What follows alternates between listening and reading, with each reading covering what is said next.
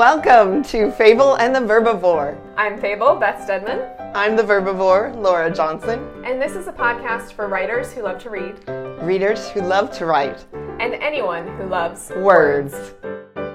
All right, so today we are talking about symbolism and archetypes. Kind of playing off of some of our recent conversations about myths and fairy tales, we thought it would be interesting to kind of just touch on working symbolism into your writing and books that we love that include symbolism, as well as kind of those overarching overarching archetypes. I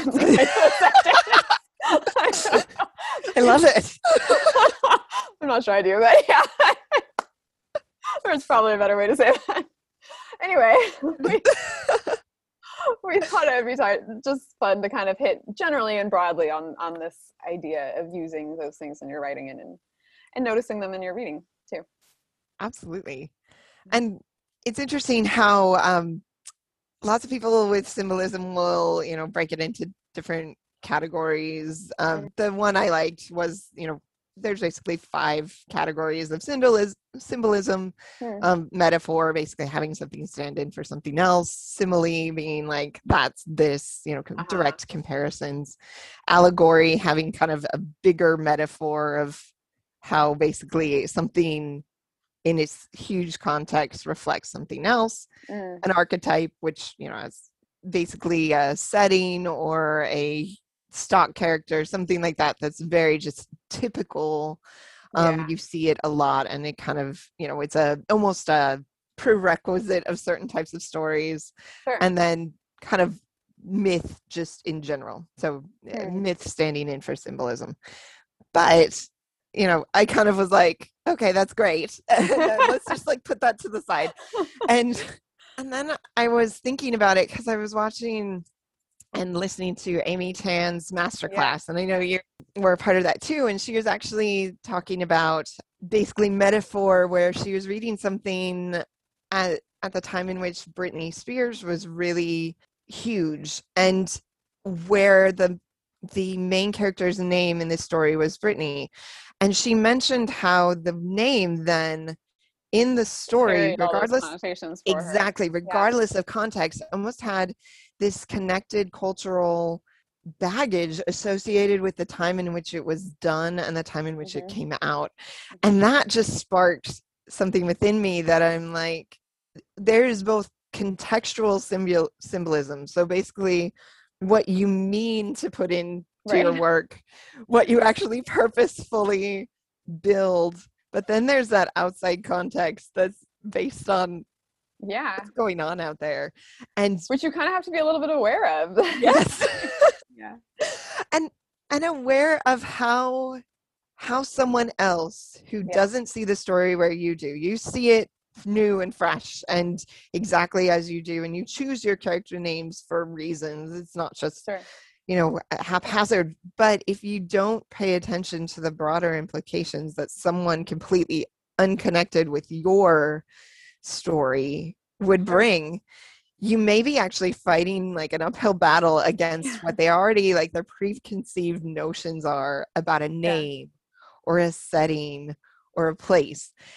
And it's it's not that you can't do that and sometimes it might be fun to totally subvert that. Sure but you have to do it knowingly sure yeah or at least as knowingly as you can like obviously Absolutely. you can't cater to every reader out there you know like there's going to be someone who has some connotation based on something Absolutely. in your story you know that you didn't can't foresee but there are ways that you can look at kind of broadly exactly. how might a large group of people view this name or how might a large group of people think about this setting and how can i work with that or how might that work against me or those sorts of things and being aware too that in various cultures different even random items are going to have kind of Absolutely. connotations that go with them different fruits or different I don't, you know, like all kinds yeah, of hand gestures, even. Yeah. And, and that's what's so fascinating about the world is it is so diverse. Yeah. But having that connection to what might be offensive or what might carry those flavors that you didn't sure. intend. And and I think that's a good place to keep in mind, like who your ideal reader is, who your Absolutely. general audience is, as well as like what's the culture and setting of the book that you're you're telling like if you're telling a story set in a culture where i don't know like um I can't think of something right now, but where a particular hand gesture means something offensive, or yes. where a color is maybe offensive, even, or only used in a certain setting, or something like that, and you use it all over the place, like you, you should be aware of those things in that research, you know, like. Um, well, exactly, and I I think that that's great from a color standpoint. Is sometimes like purple could be reserved for royalty, or sometimes red could be seen as you know potentially um offensive or being worn at certain occasions or in certain cultures weddings are actually everyone wears white and uh-huh. knowing those elements and even knowing them enough so that you could play with them to actually show something if sure, using them if to your advantage rather than against you exactly so as long as you have knowledge of what it is you can then use it in such a way i i think it's yeah. it's also paying attention to more broader kind of what do colors tend to mean psychologically and sure. and making those um kind of just doing that effort behind it of of yeah. thinking okay what could this mean to someone else or even looking at you know what ones are actually overused potentially like red roses and you know things like that that maybe it's necessary for what you're doing but maybe something else something a little more off the beaten path would make sense maybe yeah. trying at you know going for a flower that has a certain symbolism or that has you know that's innate in the flower itself have you ever seen those dictionaries that like give the flower, you... yeah. I still love those. Every flower in my bouquet I handpicked for certain meanings.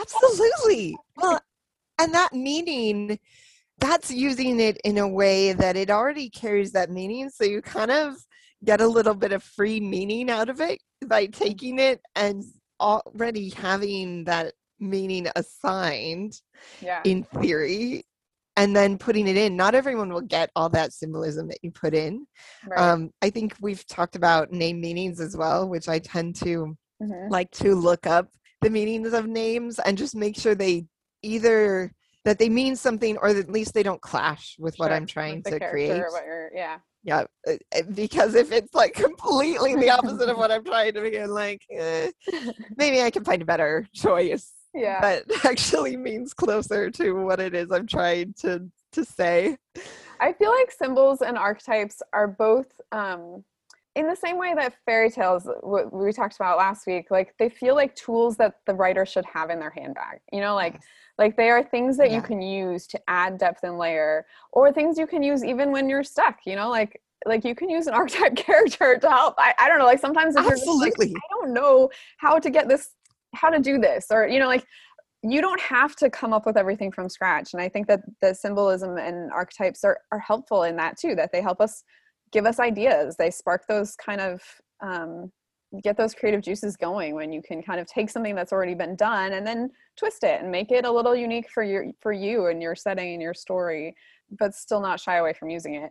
And, and i think when we Absolutely. do that it also like is helpful. As a reader i love like the same way that I love tropes, you know, like yeah. when, when done well, like a trope or yes. an archetype character or some or a symbol, even what ones that are overused, when they're done well and they're still kind of tweaked in a way that gives them just that little bit of a unique spin, yes, be great because they're comforting for a reader. Like as a reader, and I can go in and be like, oh, okay, I know who this character is. Yes. what this is about. You know, like it just clues the reader into like this is what you can expect from this story.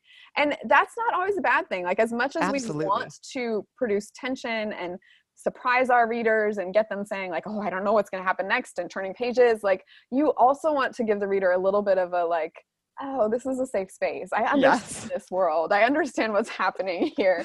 And sometimes the fastest, easiest way to do that is through a setting that they already know, a, a, character that feels familiar, a symbol that lets them know, like, oh, this is what this is about. You know, like those kinds of things can really, I think they can be helpful. I think so too. Uh, and and it is almost a shorthand as yeah. well. I yeah. think that it benefits you because you don't have to explain a ton of things on the page and right. waste you know valuable space and even valuable reader attention. Yeah. Setting up all those things like you say that it's a forest right. and we get that it's that a means. forest. Like eh, you know i mean you might want to have an establishing shot in, Sure. but it doesn't need all of the details. We get Yeah. it we know what forest looks like. Like and i think i think like balancing that using the sort shorthand for what it's worth while also having we've talked about how even just getting one little thing of detail that's like sets you in the world that establishes it as separate Yeah. something that just you know if it's a specific kind of tree there or if it's sure whatever it is that just this is this unique forest that's all you have to do and then it's like the the reader's imagination takes over from Yeah. in there yeah and that is it's so from a meaning standpoint you then get all of the context of anything that they've interacted with with forest they can then fill in all of that like almost like they're rendering a picture for you. Right. And that's one fascinating interesting it keeps the reader engaged because they're doing the work of the imagination that fills Yeah. in the details of that setting whatever it is I think like symbolism is interesting too because while it, it feels on one side like a shorthand, it also feels on the other side like a way of fleshing something out. Does that Mm, make sense? yeah Like it, it can be used as that quick shorthand, but it can also be used, I mean, particularly when you get into talking about like metaphors or similes, like absolutely. as a way of filling out a picture and making something feel more rich, more connected, more unique, even, um, and giving the reader a a real sense of place and environment and purpose, or I- you know, like all those kinds of things within a story. I think.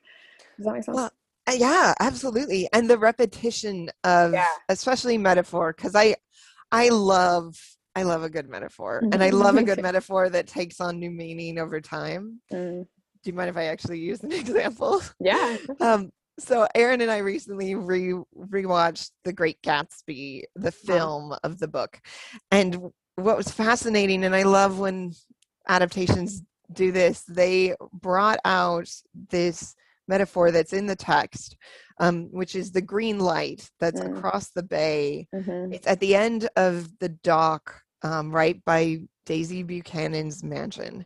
And he goes out onto his dock, which is directly across, and stares at that green light. And sometimes it's shadowed, know, Mhm. shadowed by the fog.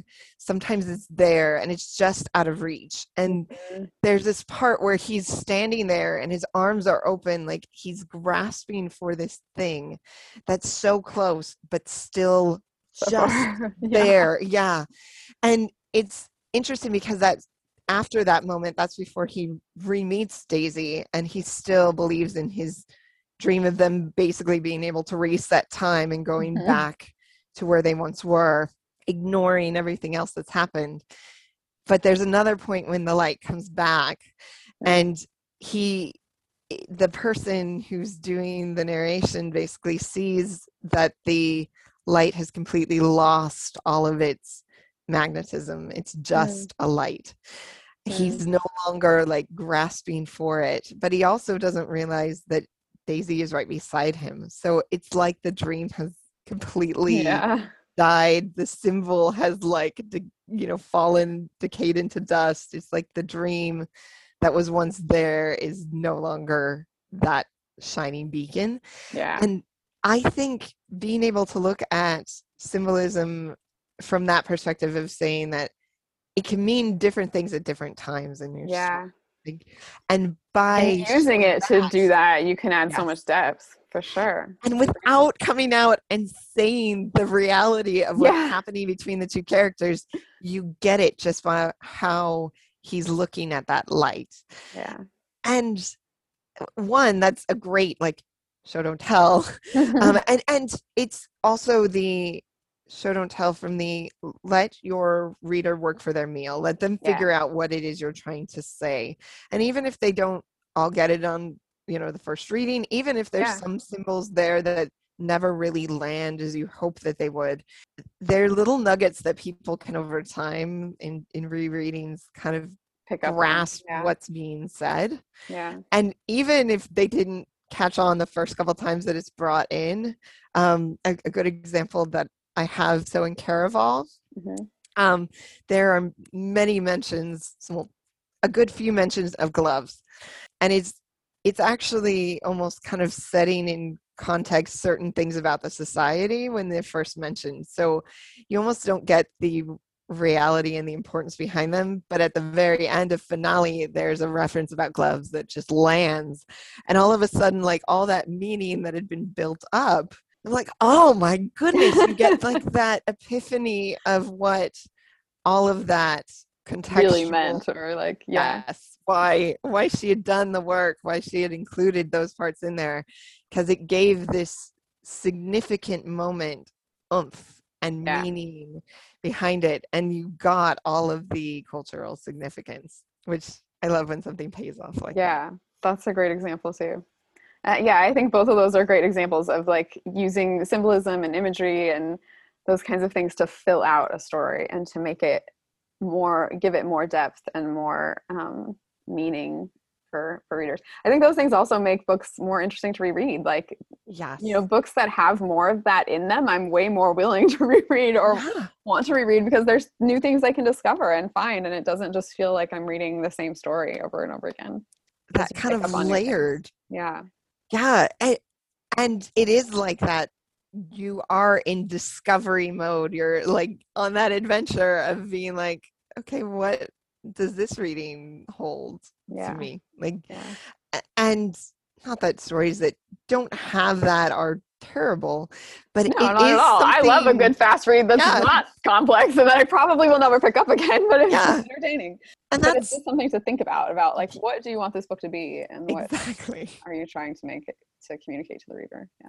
Well, I know we've talked about Grace Year, um, the the Grace Year, um, and the ribbons and what mm-hmm. those ribbons meant and the different colors and then what over time they mean and what at the end when an action is taken what it means and yeah. how those things even from a like front of the book that book had a lot of flower yeah. symbolism in it too and like there was Absolutely. actually a, quite a lot of symbolism in that book kind of moments where things you thought were going one way you know like where things kind of yeah. came back around or yeah I it is one that I want to reread because of that even just rewriting like sections of it for yeah. um, our conversation about it seeds come yeah. into play and like in moments that you just need like some glimpse of hope yeah. and they literally do what seeds are supposed to do and they really like bring new life and yeah.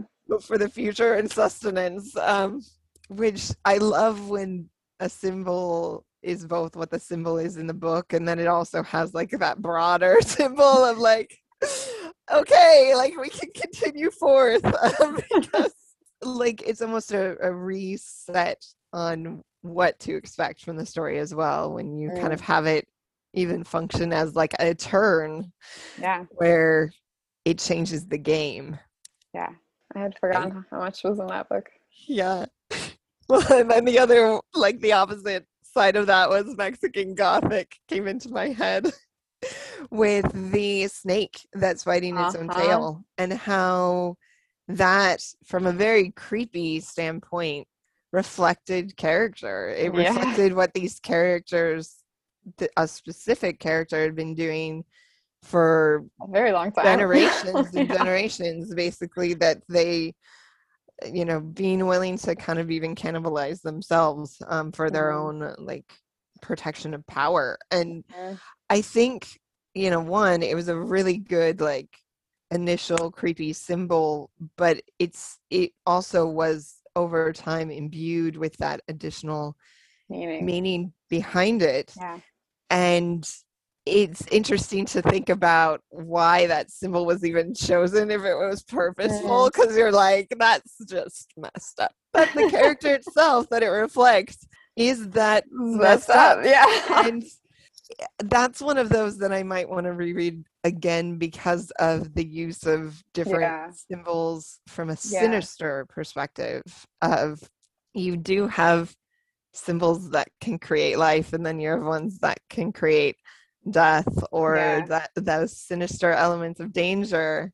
And even like from a disgust like it can trigger that disgust impulse. Yeah using different sorts of imagery and things can definitely create that feeling in the reader that you want to create in them. I think that book also is a good example of like more uh, as well as those larger metaphors that she used she also was really good at the like like you could go line by line in that book and find very interesting uses of, of metaphor and simile on a, like just a sentence yes. structure basis you know like like comparing things together or like even how she described things was also often very rich in imagery and in metaphor yeah. absolutely and which is interesting because i think her story was almost so novel um you know yes gothic history of, that kind of is taken with it but it was sure. so different sure. and the setting was so unique that i think using all of that really helped get yeah. all of the cultural context all of the imagery in something that maybe not everyone coming to this book would have yeah. that automatic kind of definition set for it. I think it was one of those that I think was really well done for a diverse audience. Yes. Um, yeah, it was sure. it was really thoughtfully crafted. Yeah, I agree. And I think symbolism is a really powerful tool for that, for when you want to communicate and really put your reader in a place maybe that they might not be familiar with. You can pull on those imageries and things that they might know already to kind of bridge that gap absolutely and yeah. and say hard things that need to be said without saying them like it's done in a narrative in a story yeah. with the symbolism to give you that meaning behind it and that creates i think the power when the meaning lands like yeah it yeah. just resonates it hits you in the gut and you all of a sudden understand and again that's the power that symbolism has is is it does carry that weight. It does allow that context to all of a sudden land and resonate with you and to almost have that epiphany of yeah. meaning kind of cascade over you. Yeah. Do you have any other examples? I do um so like from a movie standpoint the sled from citizen kane um that represents that childhood, that joy, that living of someone who is now on his deathbed and who spent his life basically accumulating power and wealth. And that's the thing that at his last moments he's clinging to. Mm. And I, I think even just that, the fact that a sled you know it has also that innocence and it has yeah. it kind of imbues even from a memory standpoint there's many kids who i think can go back to when they were playing in the snow or when they yeah. first sledded down a hill it carries a lot of umph yeah for sure you get that innocence you get that playfulness that joy even just mm-hmm. images of like clean white snow, you know, like like all the, sort of things that it pulls to mind. Yeah. Exactly. It has this great and it plays perfectly into it. And mm-hmm. and I think a good symbol does that. It it shows yeah. something that you couldn't talk about in um in actual words or show any other way yeah which i think also is the ring in the lord of the rings um uh-huh. having that test of the ring as it's being like as people interact with it. That shows so much in terms of character and in terms of even in terms of like what the corruptive nature of it is. It actually helps set stakes when you have boromir. Yeah. Try to take it. Like you get because you kind of have gotten some empathy for Boromir as a person, mm-hmm. as a character, of what he cares about, of of what he's trying to protect. And when you see it corrupt him, it gives you like those additional stakes of yeah. seeing how it functions, so that for later on, later periods when it gets harder for Frodo to carry, you you get what it's actually doing. Yeah, you've already kind of been clued in to yeah. that and to what might happen. Yeah. And then you have other characters of how they interact with it if they're willing to you know hold it or touch it or not. Yeah, exactly. You have Galadriel and uh-huh. her amazing sequence with it where you really see like what it could do in the hands of someone else and mm-hmm. and uh, which i think really sets up not just the stakes but it also sets up with the power of the ring and why it must be destroyed it kind of yeah. reminds you of what ultimately it would do to all these different people which then allows you to kind of see as it impacts Frodo's character himself yeah. as he carries it. Well, and you um, become invested then in like it needs to be destroyed. You know, absolutely. this has to happen. Get that thing to Mount Doom. yeah. And and I don't think there would be another. I mean, there wouldn't be another way of doing that except with symbols. Like obviously, yeah. something has to be destroyed. Something needs to be. Um, but if it was just that they were going to fight a battle, um, it wouldn't have the same of I think. Yeah. And yeah. I think recognizing that that's sometimes what symbolism can do is it, it can make something memorable, it can make it hit home, it can give it the specificity that you need in in a story that it, to make it different than something else. Hmm. I was thinking about um I wanted to use a Jane Austen reference, but I'm actually uh-huh. going to use um, Joe Wright's version of Pride and Prejudice because he does shots of Mr. Darcy's hand and it empty like over and over and over again. Like you just get all these random shots and you're almost like the first time you watch it, you're like, what the heck? Why do we keep seeing Matthew Macfadyen's hand like here? Um, but he was talking about it and he's like, well, you know, that that's part of the story is it's his hands um and i just thought that was interesting how you know yeah. it can be something very like metaphorical and it can also be something that is what it is but it also has meaning in addition to what it is sure. i i heard someone acting like it's either an object or it has meaning almost like it was mutually exclusive but it it can be both like it can both be yeah. what it is and then also have that meaning associated with it. And then the last one is blood on the hands in Macbeth, which I saw this really great play um, called Sleep No More. Hmm. And there was this part where, like, it, it was done with no um, dialogue whatsoever. Hmm. And it was almost a like movement inspired no dialogue Macbeth. Um, which sounds bizarre, but it's yeah. fascinating. I loved every minute of it. You like have to follow actors to different. It's like this warehouse with a bunch of different. That was the one you that saw in New York. Uh-huh. Yes, it's fascinating. Yeah. I got to see though the like post you know the post scene where the blood mm-hmm. is there mm-hmm. i got to see the like washing of the hands mm-hmm. and how lady macbeth did that and then the sequences after and how that from a psychological perspective like the movement of her hands from that point on was really purposeful mm-hmm. and you know the famous macbeth line out out damn spot who would have uh-huh. known that he had so much blood in him and she's gone completely basically like broken in her mind because of the literal blood on her hands yeah. and also the figurative blood on her hands.